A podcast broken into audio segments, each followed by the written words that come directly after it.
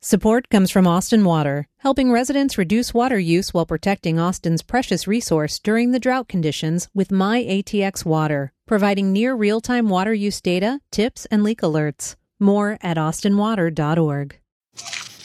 From KUT and KUTX Studios.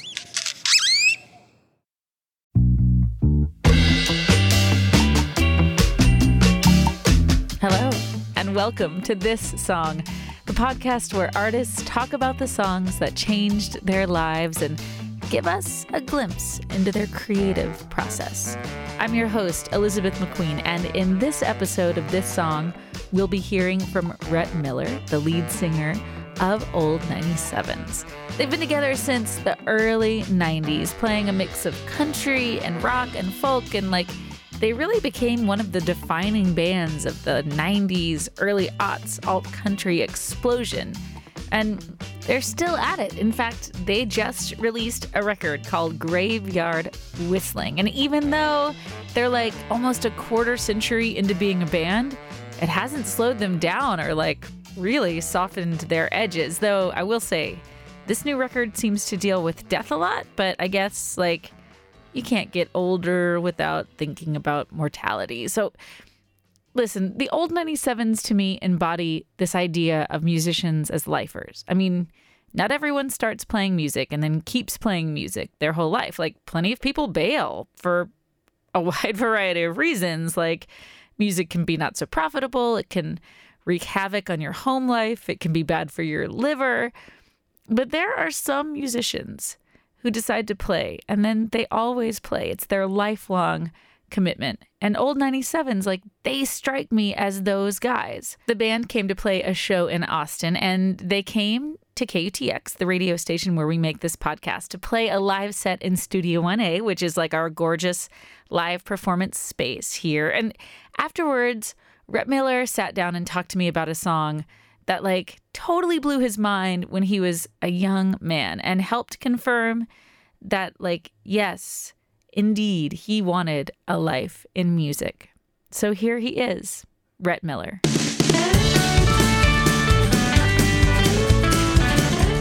So that's a funny question because music is a part of my earliest memories, you know, and and there are moments that seem really huge in my life that I connect to all sorts of songs, and um, and it was hard for me to to narrow it down to one. But when uh, when you presented the question, I went to a moment that if if I had been given a week to think about this, I would never have settled on this moment, maybe. But it was so instinctive. Um, this memory. It was my 14th birthday and I had already started um, writing songs, and I I already uh, loved music and was learning to play guitar, and um, and had sort of developed some of my own uh, tastes, and I went to see the Smiths tour behind um, uh, the Queen is Dead album.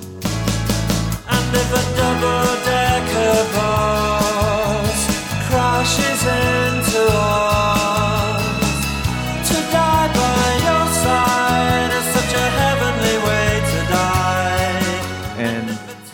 my birthday, and it was at the Bronco Bowl in Dallas, and it and it was a really cool night. It was one of the first real nights that I feel like I'd been out as like a young man, and um, they brought out their opening act, and um, it was someone I'd never heard of. It was a woman from Southern California, a folk singer by the name of Phranc, uh, with a PH and a hard C, and she, you know, she she was self-described as a Jewish lesbian folk singer named Phranc. When I walk down the street, it's right there in front of me. It's a great big poster on a telephone pole, and it says "Female Mud Wrestling." And um, and I'd never heard of her. And she walked out on stage in front of what 3,500, 4,000 people with just an acoustic guitar. And she played a few songs that were so funny, and I was immediately drawn in. Female mud wrestling. And it's weird never having seen a person before, and especially when you're waiting for the headliner, which at the moment was one of my very favorite bands. And um, and there she was and she was owning this this huge room and here we're talking about Dallas Texas in the 80s where you know a southern california jewish lesbian folk singer is not like a super obvious you know going to go over gangbusters in a in a, a large setting like this and she was owning it and she was playing these funny songs and she's going through all this stuff And everywhere I go, I hear the Go Go's. Everywhere I go, I hear them sing. Everywhere I go, I hear the Go Go's. People in sports cars doing their thing. And then mm, towards the end of her set, I don't think she closed with it, but I think it was her penultimate song, which is sort of a special, I've discovered, a special place in the set list, you know. Um, she played a Dylan song. And Dylan, I did know, but I didn't appreciate like I would later when I would read an interview with Michael Stipe where he talked about Highway 61 as one of the great albums of all time. And I'd go back and really rediscover Dylan as like a, as a writer, you know, and and because when I first found him, I wasn't really a writer yet, so I just was letting it wash over me, and it seemed like too much at the time. So she goes into the lonesome death of Hattie Carroll. William Zanzinger killed poor Hattie Carroll with a cane that he twirled around his diamond ring finger at a Baltimore hotel.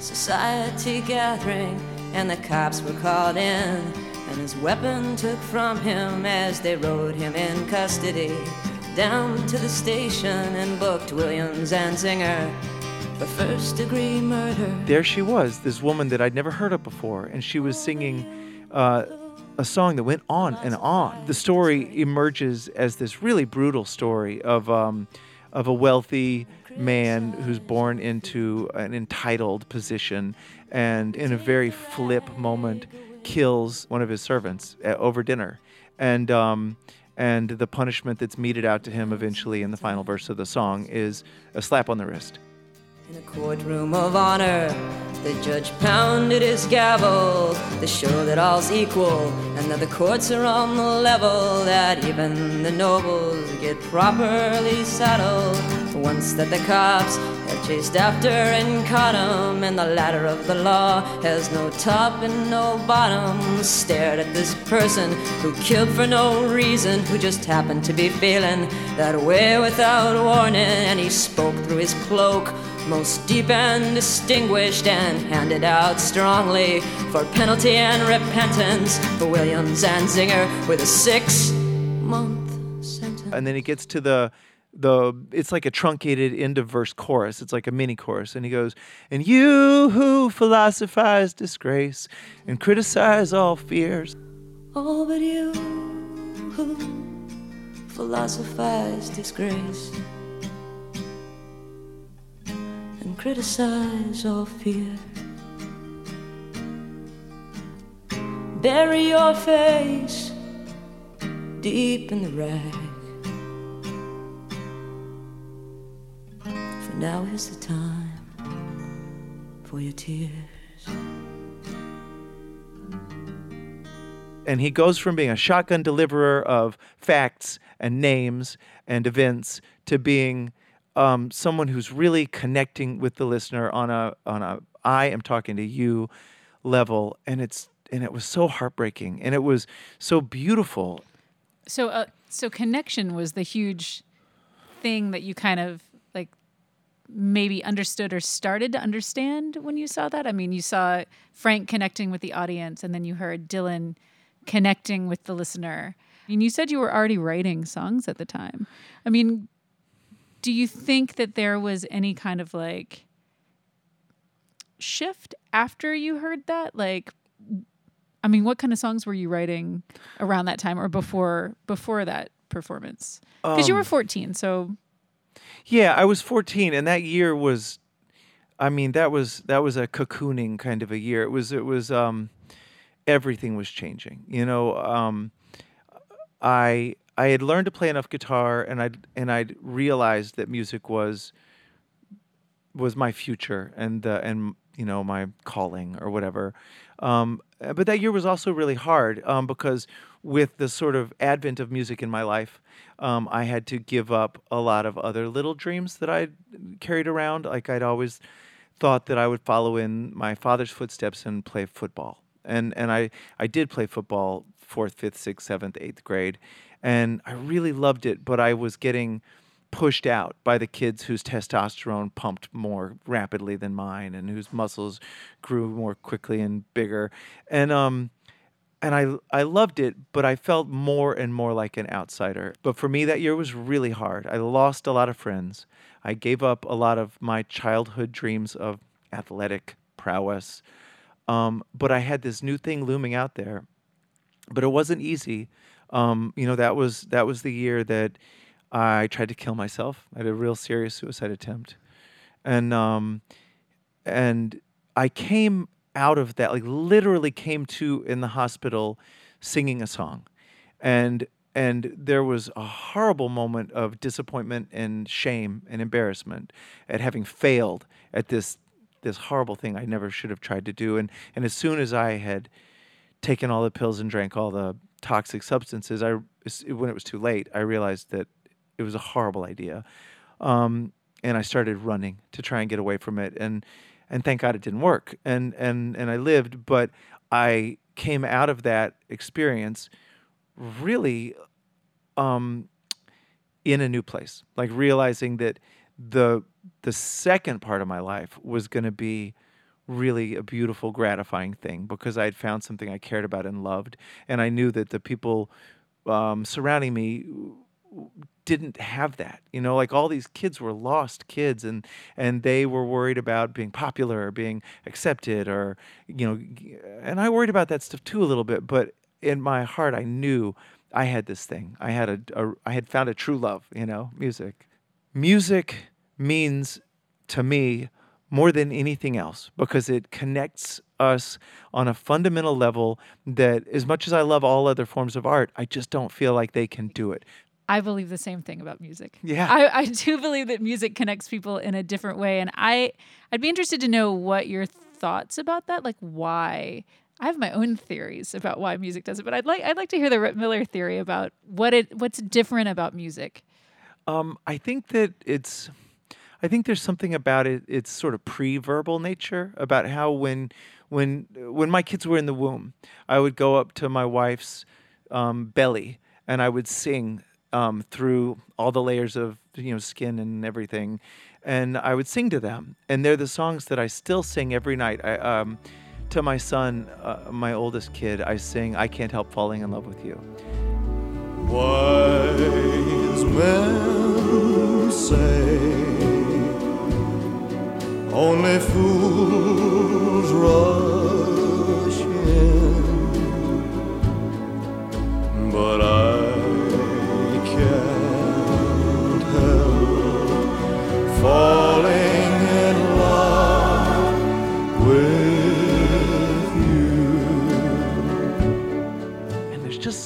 about that sound. You don't know what it means, but you know it's love. Like it's it's not um, the meaning is is is the message. Like the meaning is this this sound, this wash of feeling, and you just it's like um, it's like feeling taking form, you know. And and so eventually, I really love proper lyrics. I really love the actual words, but really at its heart, why I think music is so powerful is because you can feel it without speaking the language. With it, like if I hear a song in French that breaks my heart, it breaks my heart. You know, it doesn't matter that I'm getting one out of every eight words, maybe. You know, so I don't. Maybe it's that. Maybe it's just it's so fundamental.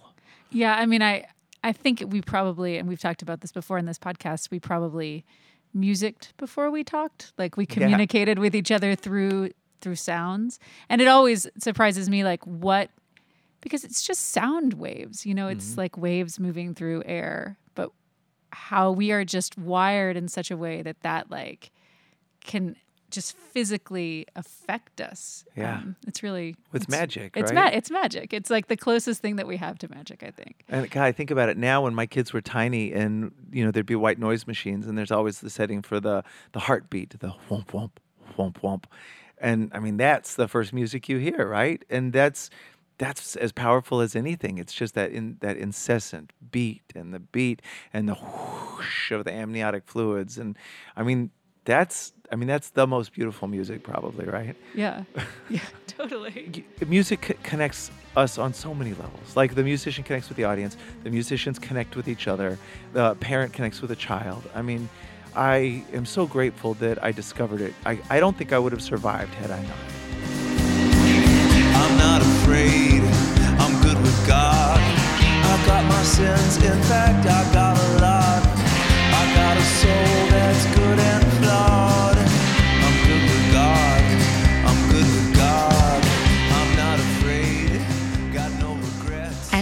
Is Good with God off Old 97's new record, Graveyard Whistling. And we have been loving this track here at KUTX. Like Rhett Miller duets with Brandi Carlile, who is playing the part of God. And like, it actually sounds like Rhett might not actually be good with God. It's a great song. And the video for this song with Fred Armisen and Jenna Fischer is hilarious. And you know, listening to Rhett talk about the magic of music reminded me of all the good conversations we've had on this podcast with folks like Jim James of My Morning Jacket and Nels Cline of Wilco, like about this very subject. What makes music so magical? You can check out those episodes on our archives on iTunes or Stitcher or wherever you get your podcasts. And while you're there, like perusing our archives, be sure to become a This Song subscriber because that way you'll get next week's episode with Andrew WK talking about the Star Spangled Banner delivered right to you for real. And while you're there, we would really, really love it if you'd leave a rating or a review because ratings and reviews help people find this podcast. And that's really big for us. Like, we want everyone to hear these stories.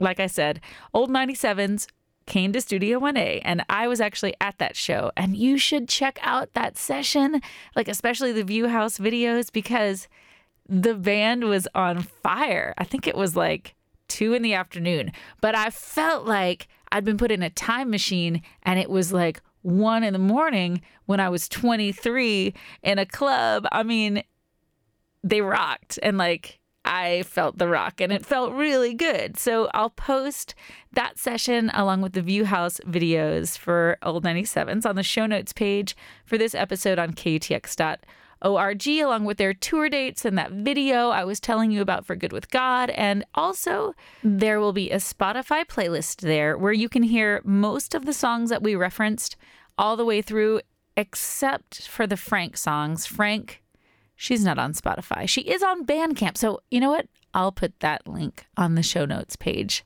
too.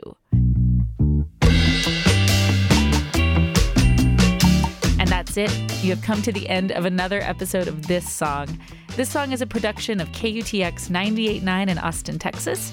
This episode was produced and edited by David Sanger and me, Elizabeth McQueen. The interview was recorded by Cliff Hargrove. Taylor Wallace curates our Instagram and kills it.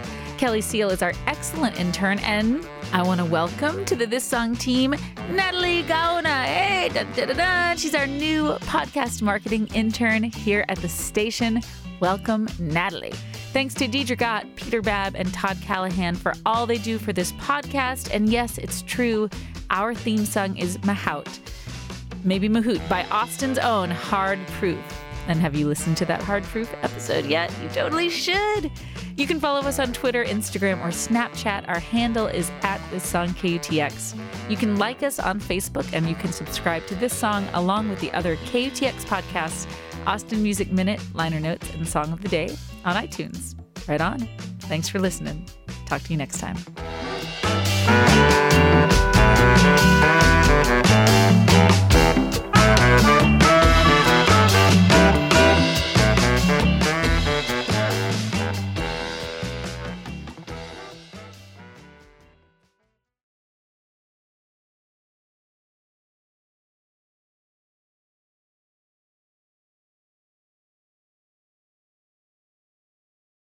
KUT's next ATXplained live show is April 3rd. Brand new stories about Austin's people, places, and culture told live on stage by your favorite KUT journalists. I've never gotten any specific invites from Steiner Ranch. And that's about the time Charlie chomped down on that chicken. I will hypnotize you into securing my law services. Join us April 3rd at the Paramount Theater for KUT's next ATXplained Live. Tickets are on sale now. Get them at austintheater.org and we'll see you there.